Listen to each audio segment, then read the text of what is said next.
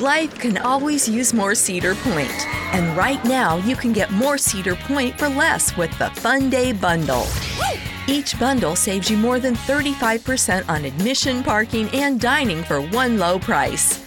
That means more coasters like Steel Vengeance and Millennium Force, and even more excitement with the Cedar Point Parade and Spectacular. But you better hurry because this bundle won't last long. Save now at cedarpoint.com. You already know the fun of Kings Island. Blue ice cream for lunch, catching your breath between screams on the beast. But this summer at Kings Island, this is 50. Don't miss their 50th anniversary celebration all summer long with new shows, new food, and new fun. It's Kings Island's biggest summer yet. And now through August 14th, Kings Island is turning up the excitement with a daily 50 Years of Fun street party. It features dancers, music, and more, commemorating the last 50 years. Make plans today at visitkingsisland.com. Hi, this is Eric Rawls of Cosmoverse.com, and you're listening to Rob McConnell in the Exo. Hi, this is Blade Runner, and you are listening to Canada's #1 paranormal radio show, The X Zone, with Rob McConnell. Hi, I'm Laura Fabrin of Seastead Fields Organic Vineyard in Jordan, and you're listening to Canada's #1 paranormal radio show, The X Zone, with Rob McConnell. Hi, my name is Lady Ashley, the White Witch of Niagara-on-the-Lake, and you're listening to Canada's #1 paranormal talk radio show, The X Zone, with Rob McConnell. Welcome to The X Zone, a place where fact is fiction and fiction is reality. Now, here's your host, Rob McConnell.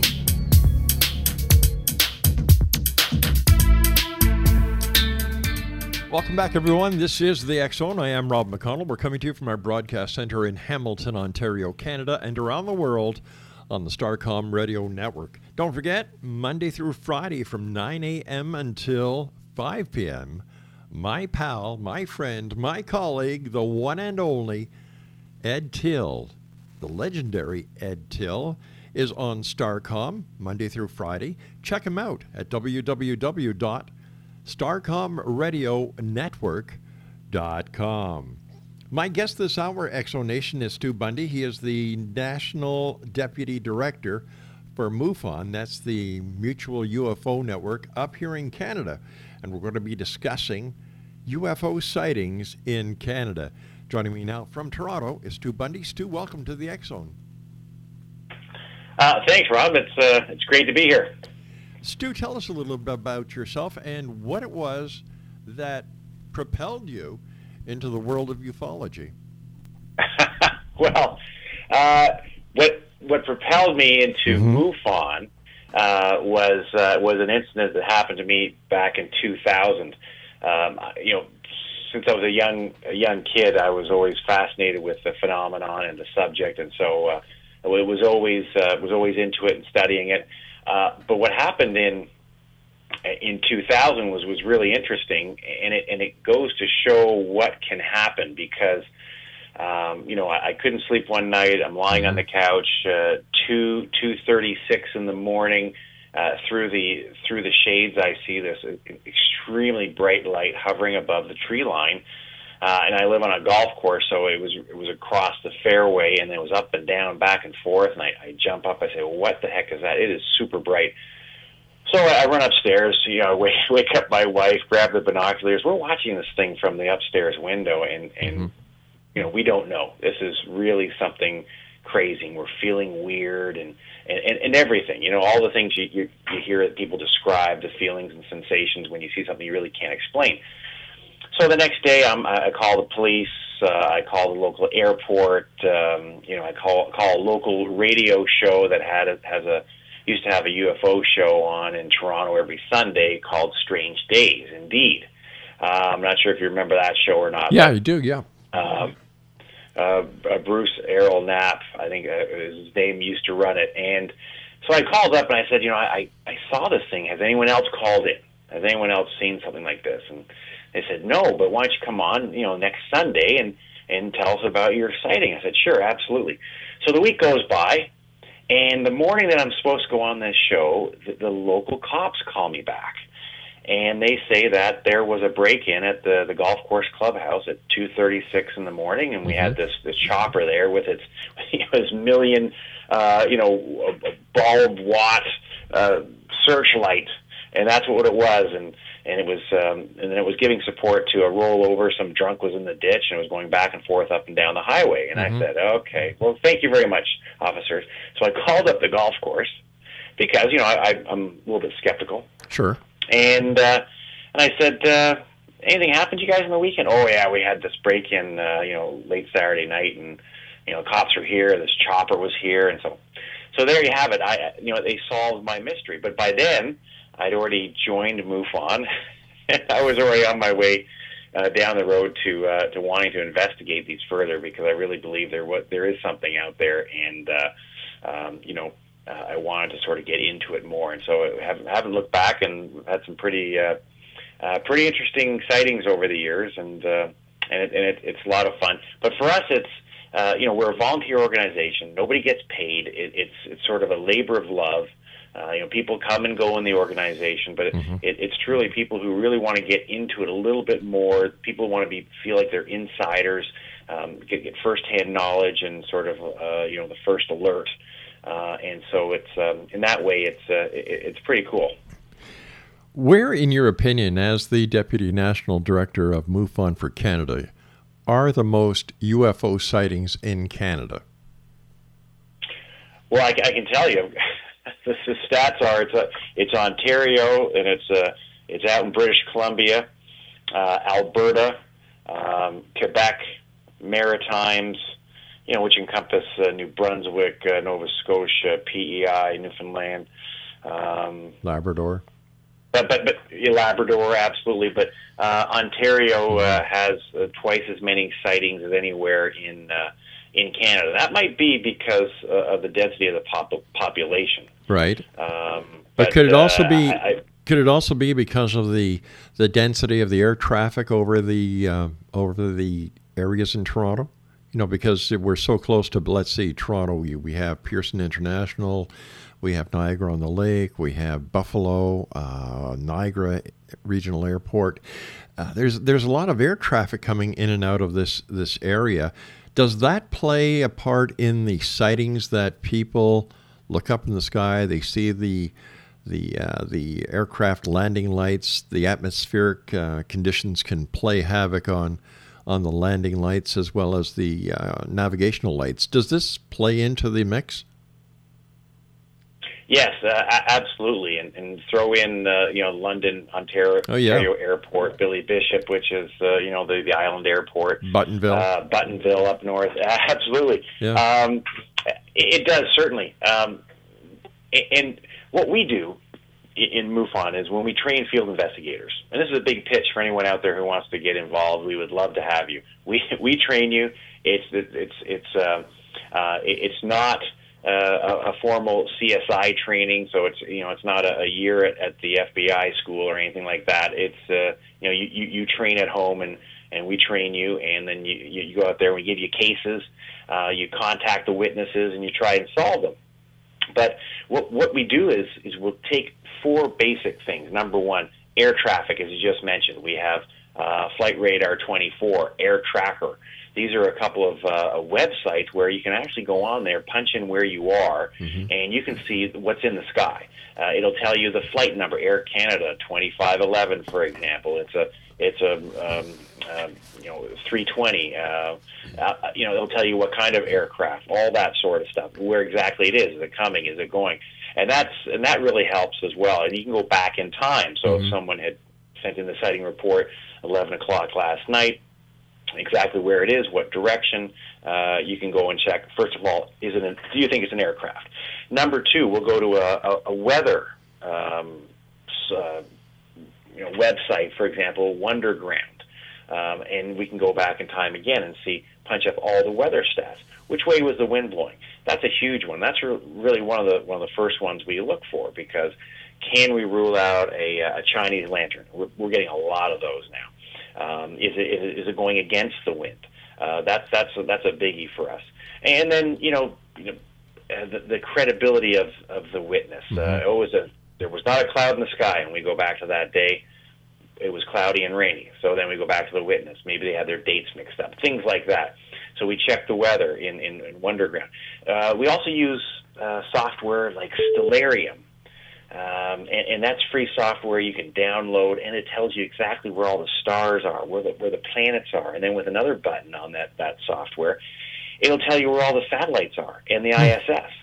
And that's huge. That's probably one of our most important tools because, as everyone has seen the International Space Station go by, boy, it's fast and it is bright. And typically in my area, when it does go over and it's a nice clear night, we'll have a couple of sighting reports come in the next morning. The other thing we really look for is photos, videos, and multiple witnesses. So, for example, we had this really, really strong case last summer in a place called Penetanguishene, right up near cottage country up north.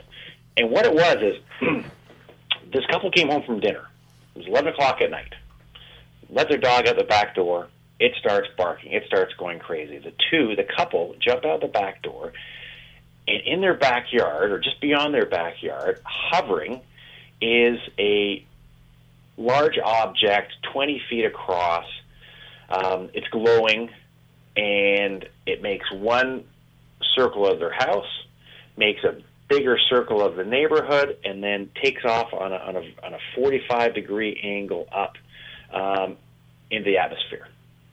Needless to say, they were freaked. So they sent in their report. I was the one who actually did that one. I contacted the folks, and they were quite credible. The fellow used to be a hockey player. He's a local Mason. Very credible, didn't detect anything. And right after speaking with them, boom, we get another one from right around the corner. This is a woman who had seen something very similar and was also very shaken. So that was great. That was two separate witnesses from the same area, and that's the sort of thing we look for. So, I contact the local police. They tell me I need to go...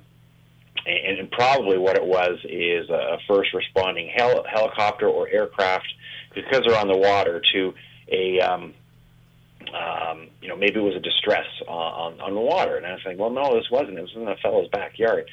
So they sent me to CFB Trenton, which is an Air Force base. I spoke to one of the captains there, and they said, no, we didn't scramble anything. It wasn't us. Go back to your local police. I went back to the local police. They kept giving me the runaround. No. You got to call the Air Force back again. So this went back and forth, and that was a classic runaround. So either they didn't want to listen to us, or they had something, they knew something that they weren't telling us. But that was a really big one, and that was classified and filed as an unknown UAV. How many UFO reports does MUFON Canada get on average a year? Last year was around 500. Mm-hmm. And it is steadily increased. What really has shot things up is this is year two of the TV show Hangar One, and that is a MUFON television show, and it's, I believe in Canada it's up here on H2 History Channel 2. And what we're getting though from that show is we're getting a lot of folks who have had sightings in the past and have not come forward. Okay, the show you're talking about, what's the name of the lead investigator? Well, they have different ones every show, but and sometimes they have Jan Harzan, who is our national executive director. But they have a bunch of different people. Really? Can't think of any of their names offhand right now. Thanks. Well, thanks, Rob. You stumped me there. Yeah, no problem. I'll try and do it again. I believe that who's the director of MUFON for Pennsylvania? Oh, John Ventre. Right. Yes, John's on there a lot. He's a nut. This guy is a nut. Shortly after Malaysian Air Flight 370 disappeared, he puts out a press release that it was an alien ship that kidnapped the aircraft and the crew and all the passengers. Yeah, well, yeah, John is. I didn't hear that one. I'll send you a copy of the press release he sent to the media. Well, that I please do. Oh, please I will, do, yeah. Because if that's the case, that's not right, yeah. by any means. You know, that's irresponsible. You know what? I looked at that and I said, no wonder people don't take UFOs seriously. You know? Yeah, I mean, I'm not sure if he was promoting a book at the time or something like that, but you know, that's irresponsible to unless he was saying it was possibly could possibly be an explanation, which would be a stretch. Mm-hmm. So either way. Yeah. So tell me, what do you think is behind the UFO phenomenon? Well, I believe it's a dual facet. It is actual, alien entities, mm-hmm. and I also believe it is American technology. From the reverse engineering from over 50 years of things that have been going on in the skies. For example, the B-1 bomber and the stealth bomber. They were getting sightings in the 80s up and down in California, Nevada. All these different sightings of these alien craft. It turned out to be the stealth aircraft. But if they have, for example, been reverse engineering mm-hmm. all this time, then I truly believe that there are things out there that we can't even imagine. Now, here's an example. We had a mini black triangle flap last summer, and what happened in 1 week in July? It started in Montreal. We got a sighting of a huge black triangle.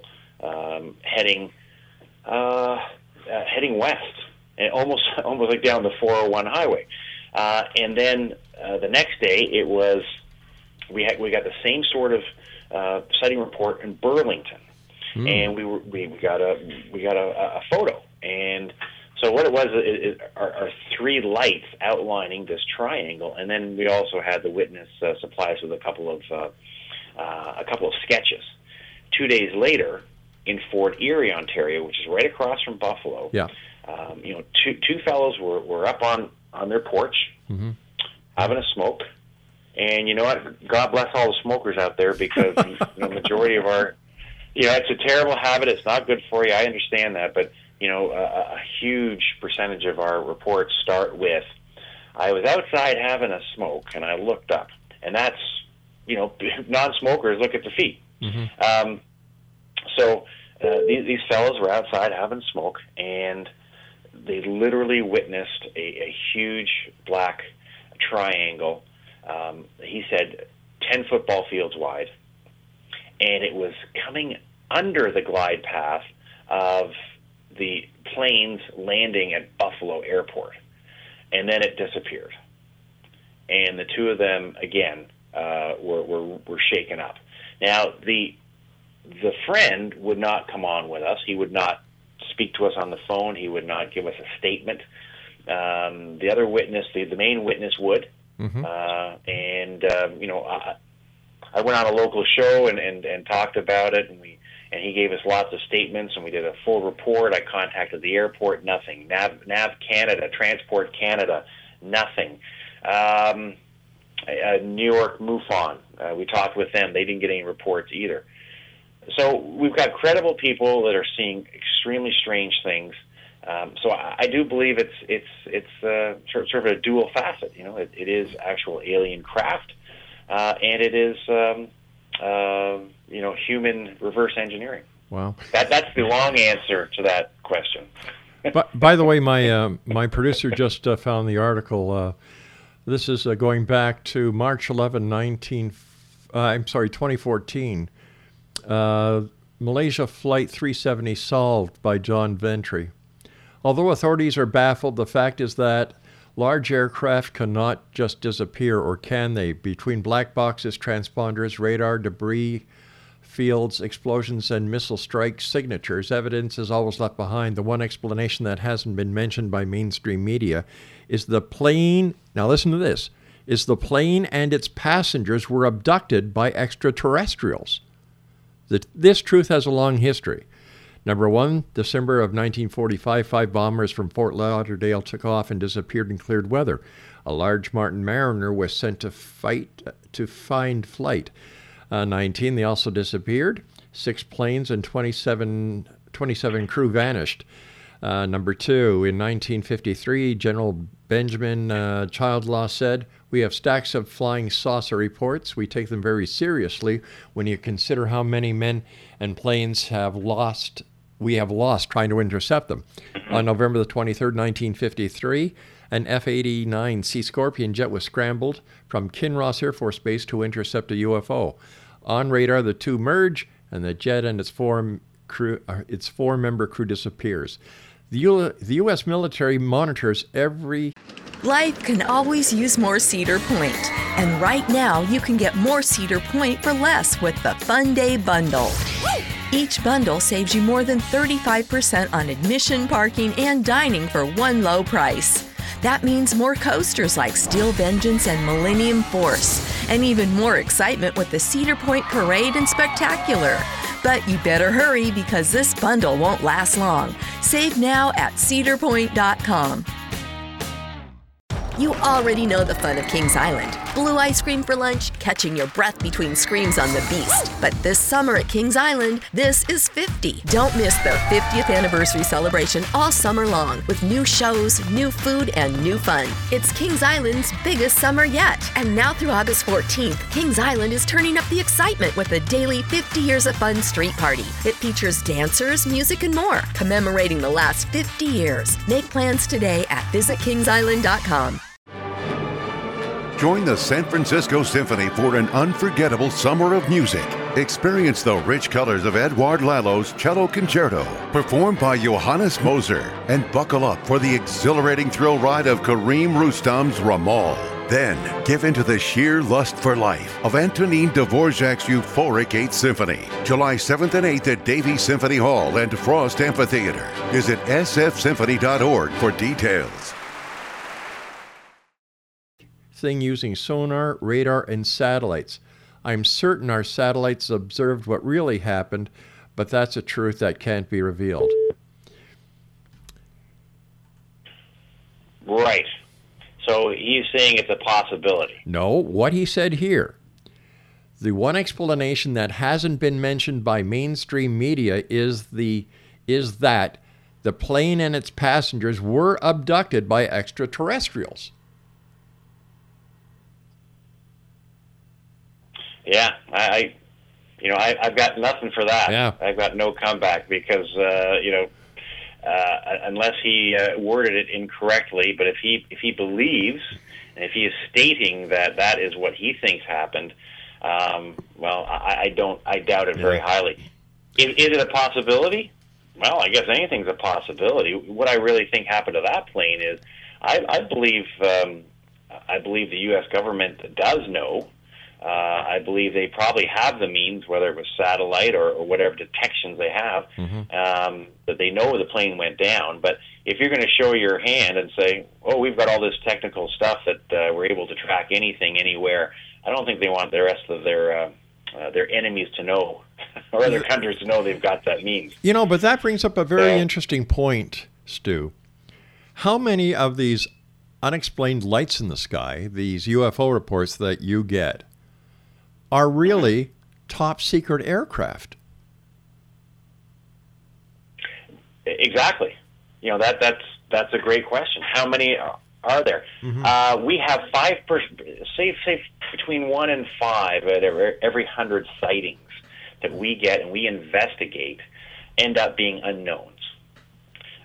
So we can pretty much, through 70% of them, classify them as IFOs, Identified Flying Objects, and the rest of the 30% typically are information only, which is just sort of a secondhand story, insufficient data where the witnesses will not respond to any questioning, and we really can't come up with any kind of hypothesis or even a best guess.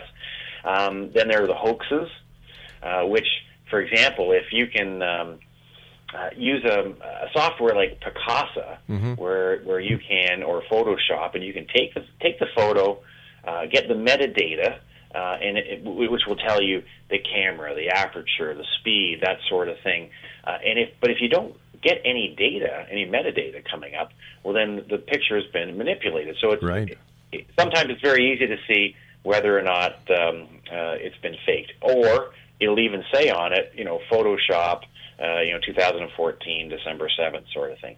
So, so we do get hoaxes, and then, if we do an investigation where we truly believe that the evidence leads us to an unknown, then we will classify it as an unknown. So I'm probably figuring between 1% to 5% are unknowns, mm-hmm. But that still doesn't mean that they aren't some kind of conventional craft. So that's a tough question.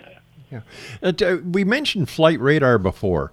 Does Flight Radar also give out the information on military aircraft? Because apparently the military uses a different transponder configuration than commercial aircraft, and some are actually stealthed in order to evade radar Correct. Detection.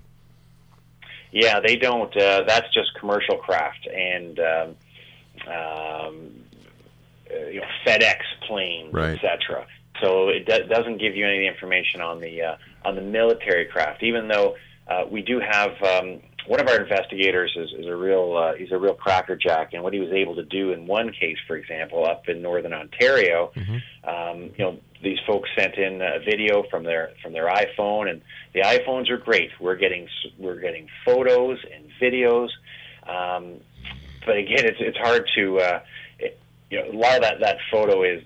And the videos are blurry and not that great. So even though it's great to get it, it sometimes doesn't help much. But what he was able to do is this strange light that was moving around, he was able to figure out with, and they were blinking lights, the timing of the lights. He was able to figure out what helicopter, what kind of helicopter, what model it was, and that it was the local OPP. And then through some more investigation, he found out that they were busting a grow-op. So that's the sort of thing that they can do with our investigators can do if they get a little bit of information. But obviously, with the lights, with the blinking lights and things like that, and the and speed at which they're blinking, they can figure it out sometimes. All right, Stu, please stand by. You and I have to take a break at the bottom of the hour. Exo Nation. Stu Bundy is our very special guest this hour. He is the Deputy National Director of MUFON up here in Canada. His website, www.mufoncanada.com. This is the Exxon. I am Rob McConnell. We're coming to you around the world on the Starcom Radio Network. If you're not in a city, town or village that carries our show, and which with Starcom is very rare, just go online, www.starcomradionetwork.com.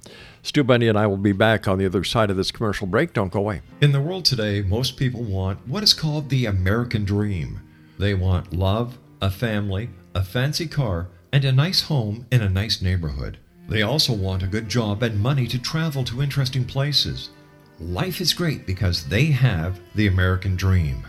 But what happens to this dream if they hear they have a devastating illness like lung cancer?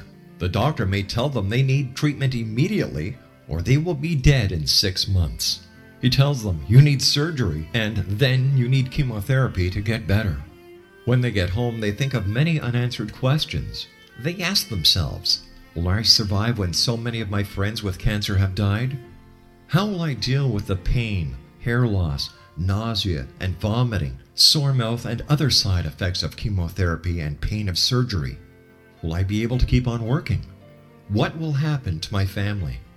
Then they look at the internet and wonder, is there a better way to deal with lung cancer and return to my American dream? Carl Helvey can tell you yes, there is a better way. Carl Helvey is a registered nurse with a doctorate in public health and a 38-year lung cancer survivor. Carl was given 6 months to live when diagnosed, and he refused chemotherapy and surgery. Carl used alternative interventions. Those not only helped him overcome lung cancer, but also to remain cancer-free and healthy for over the past 36 years since recovery. In his book, You Can Beat Cancer Using Alternative Integrative Interventions, Dr. Helvey will tell you his story of using all-natural treatments for lung cancer and continuing to work during his treatment. Free of pain and discomfort, Carl will also share how he remained cancer and disease-free since then without chronic illnesses or prescribed medications. His story is supplemented with chapters by Dr. Bernie Siegel, Dr. Francesco Contreras, and Dr. James Forsythe, alternative integrative physicians, and Dr. Kim Dalzell and Tanya Harter-Pierce, health professionals. All have successfully helped others overcome cancer. Research presented by the alternative physicians on their treatments for lung cancer demonstrate a significantly higher long-term survival rate for lung cancer clients than those obtained by conventional doctors. In addition, their clients were free of or had reduced side effects. You Can Beat Lung Cancer Using Alternative Integrative Interventions by Dr. Carl Helvey is now available at all major book outlets and at www.beatlungcancer.net. That's www.beatlungcancer.net. This information may help you return to the American dream.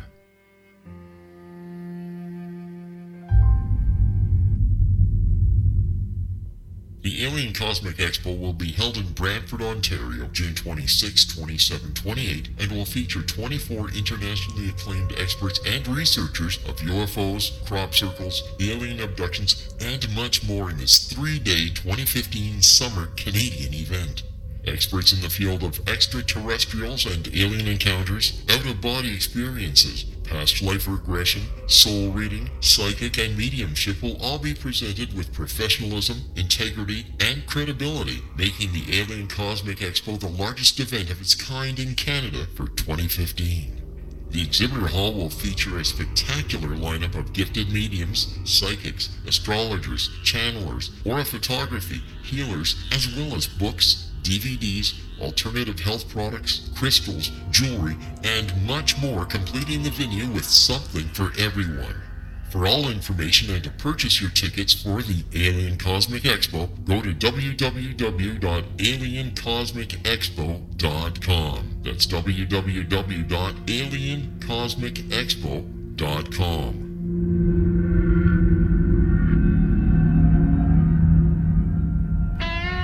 Hi, this is Ken Elliott. When I'm floating around the universe, I always try to tune in to Rob McConnell. Hey, hello there, Trinity Frog on Sesame Street. When I want to find out what's going on with UFOs or ghosts, I listen to The X Zone with Rob McConnell. This is Les Corrigan from Target Internet Development. You're listening to Rob McConnell on The X Zone Radio Show.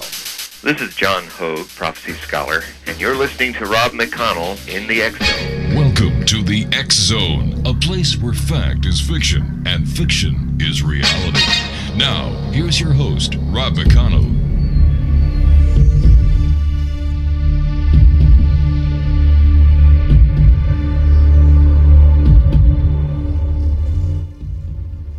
Welcome back, everyone. This is The X Zone. I am Rob McConnell. You're listening to us around the world on the Starcom Radio Network.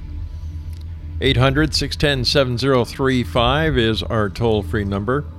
Email xzone at xzoneradiotv.com. If you'd like to send me an email in studio during the show, the email is onair at xzoneradiotv.com. That's onair at xzoneradiotv.com. And on all social media sites, xzoneradiotv.com. My guest this hour is MUFON Canadian Deputy National Director Stu Bundy. And Stu, do you think the governments of the world, including the Canadian government, is suppressing the information about UFOs and that there is, in fact, a truth embargo out there? What did I do with Stu? Don't tell me. Craig, let me figure this one out on my own. All right, Stu, are you still there? Stu, are you there? Calling Stu. Stu, are you there? Hello. Oh, there you are. Okay. Yes. I thought that you might have been abducted by aliens. No, not that I know of. I haven't had that pleasure yet. You haven't woken up after having an anal probe, have you? I mean, besides a colonoscopy. Hey, you know, that's an interesting thought. Maybe the aliens taught the medical community how to do a colonoscopy. Huh. I'll have to ask my doctor that one. They'd save some money on the anesthetics, I imagine, because apparently they can just put you under with their brains. Really? Have you talked to anyone here in Canada who believes they have been abducted by the ETs? Well, yeah, as a matter of fact, something I did want to mention that we're going to really sort of turn our program at the Alien Cosmic Expo over to a new subject. We're going to talk mostly about sightings over Canada, etc., and we are going to do that. We're going to talk about the hot spots and what the latest sightings are, but we're going to really sort of turn our directions towards this abductee or experiencer. Her name is Emily Trim, and she was involved in the Rua, Zimbabwe experience. And what happened? This was back in 1994, September 16th. At the Ariel School, and there's 200 kids there. 62 of the kids saw this silver disc land in their schoolyard. 2 beings come out and telepathically speak with them. Emily was one of them. Her parents were he worked for the Salvation Army, and they were there on a mission. And then, you know, a few months after what happened, they packed up and came back to Canada. Right. So Emily had met one of our MUFON field investigators last year at the MUFON conference, which is her first conference she ever went to. She just wanted to see what was going on. You know, they hit it off, and now his name is Luigi Vendittelli, and he's been working with Emily for the last year and a half. Emily is going to come to the symposium, to the expo.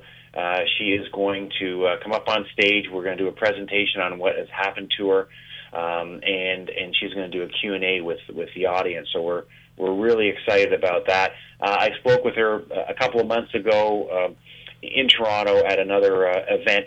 It was one of the Disclosure Tour events, you know, that David Whitehead and Chris Rusak put on, and it was great. And she came there and met her. She seemed very nice. Mm-hmm. You know, her story is, and the other ones are just, it really is phenomenal because this one fellow is doing a documentary, and his name is Randall Nickerson.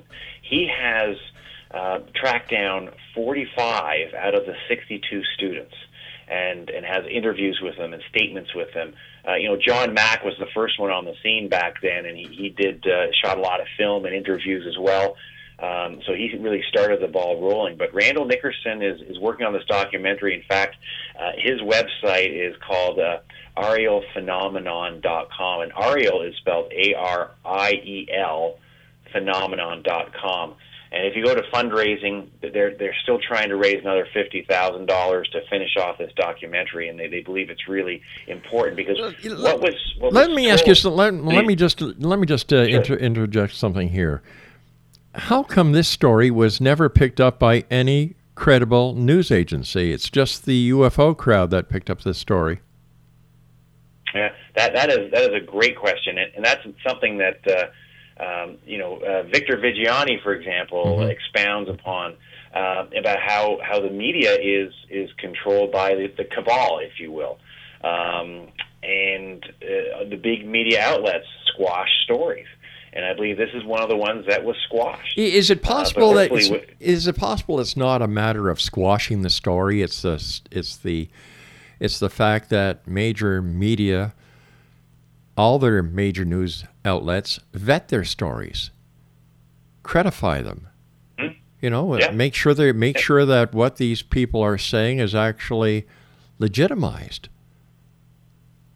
Absolutely, and you know, I worked for 12 years in television and radio, and That's exactly what we did. But I also knew that the old adage, if it bleeds, it leads. That's right. That's, you know, and tomorrow you are chopped liver. Mm-hmm. So they'll use you and throw you out in the trash because something else comes along. Or if it's a slow news day, then they'll use you. Yeah. But with this, though, they have so many people that have the same consistent story.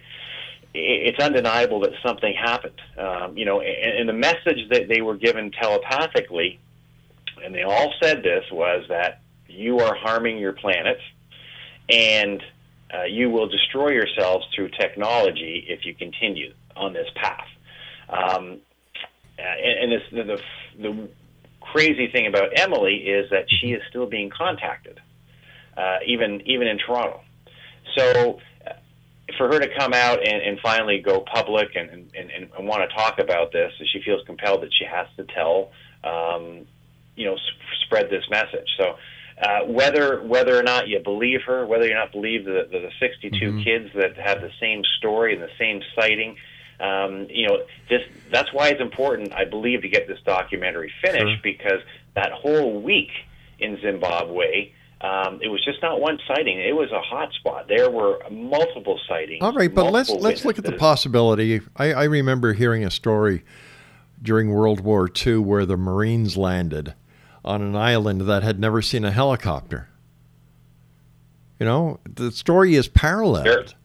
So could this be a case that what the kids really saw was something that they had never seen before, whether it be a UFO from Alpha Centauri or being a helicopter from some other part of Africa?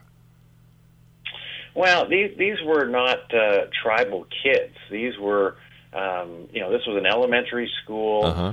It's 1994. Mm-hmm. It's not that long ago. Everybody knows what a helicopter is. Everyone's seen helicopters.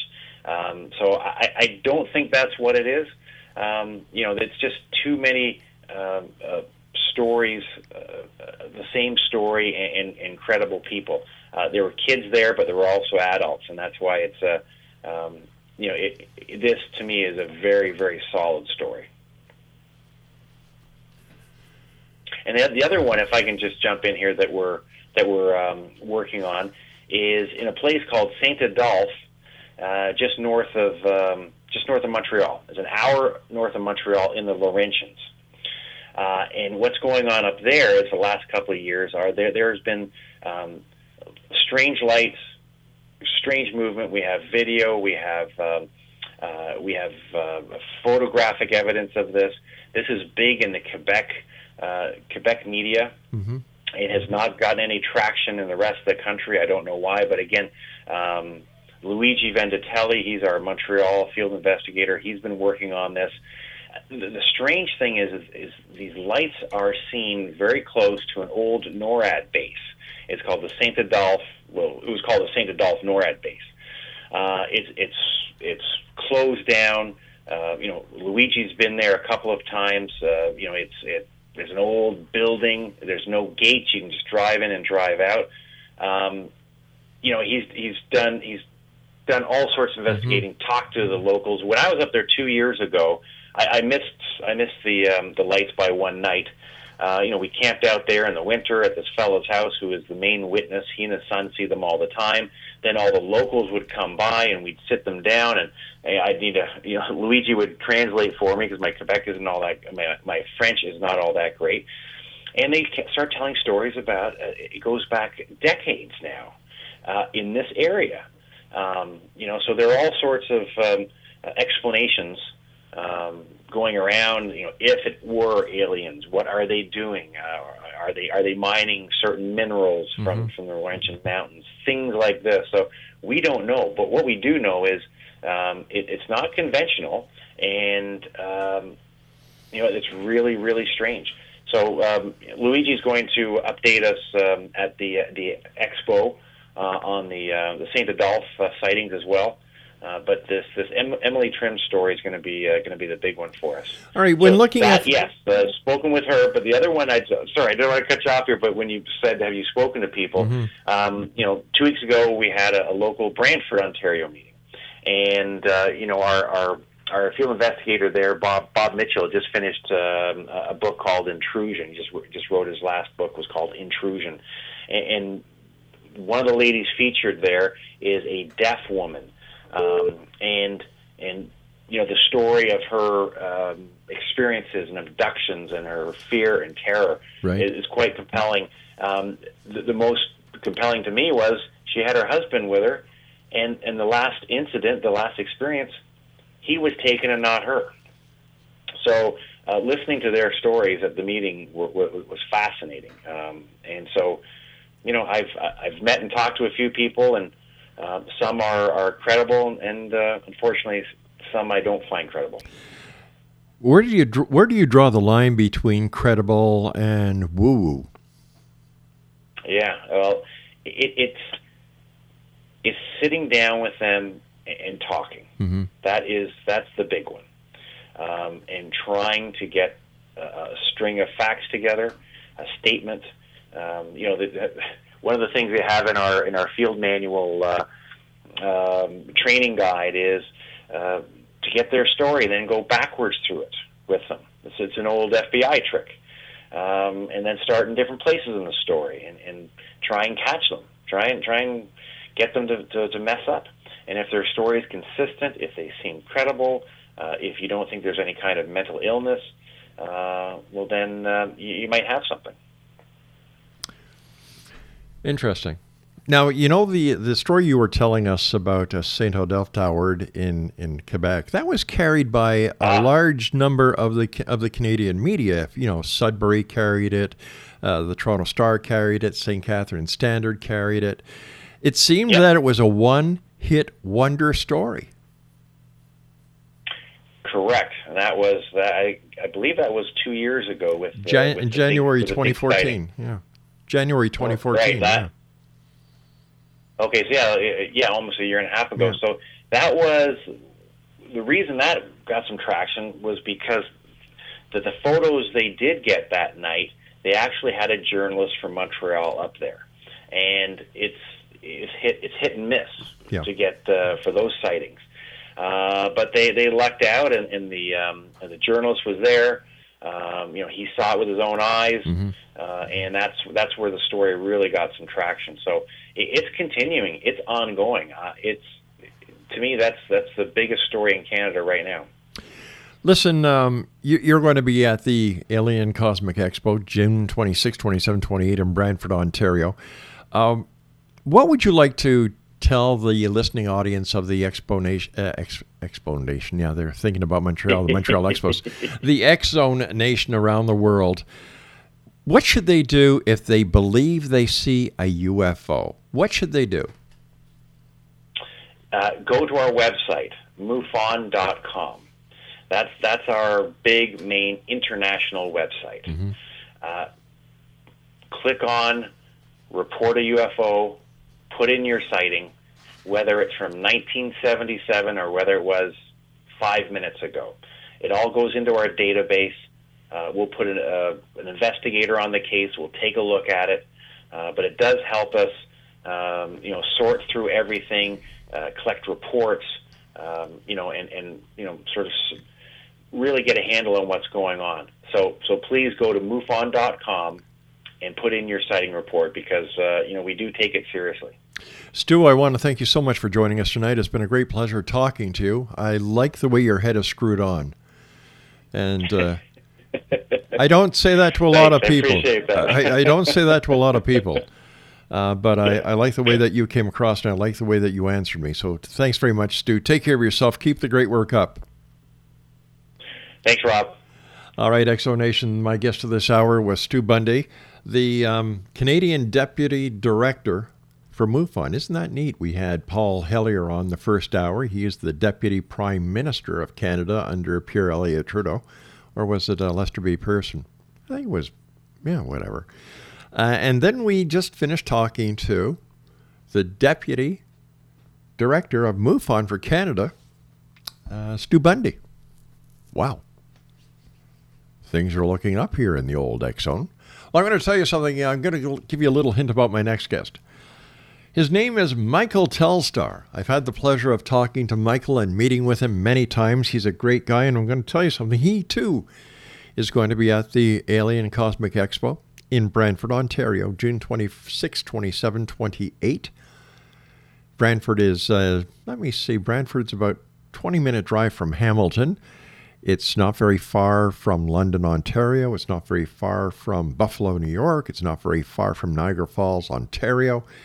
It's not very far from Toronto. So wherever you're listening to, you have a way of being there. And you're probably saying, Rob, I live in London. How in the heck can I be at this Alien Expo, Alien Cosmic Expo that you're talking about? It's very simple. You're going to be able to watch it on TV. For more information, go to www.aliencosmicexpo.com. Now, I'll be back on the other side of this commercial break as we continue here in the X Zone from our broadcast center in beautiful Hamilton, Ontario, Canada, and worldwide on the Starcom Radio Network and Simul TV. Don't go away. Mary redeemed a $50,000 cash prize playing Chumba Casino online. I was only playing for fun, so winning was a dream come true. Chumba Casino is America's favorite free online social casino. You, too, could have the chance to win life-changing cash prizes. Absolutely anybody could be like Mary. Be like Mary. Log on to ChumbaCasino.com and play for free now. No purchase necessary. Void where prohibited by law. 18 plus terms and conditions apply. See website for details. The voice in the preceding commercial was not the actual voice of the winner. After Justin Bieber teamed up with Tim Hortons to create Tim Biebs, he knew his job wasn't done. So he's bringing Tim Biebs back and pairing them with his delicious new French Vanilla Biebs Brew, steeped for 16 hours. That's 16 long, pensive, dedicated hours. But hey, take it from Justin. It's worth the wait. Try my new French Vanilla Biebs Brew for a limited time, only at Tim Hortons. Order it with your favorite Tim Biebs for the perfect pairing at participating U.S. restaurants while supplies last.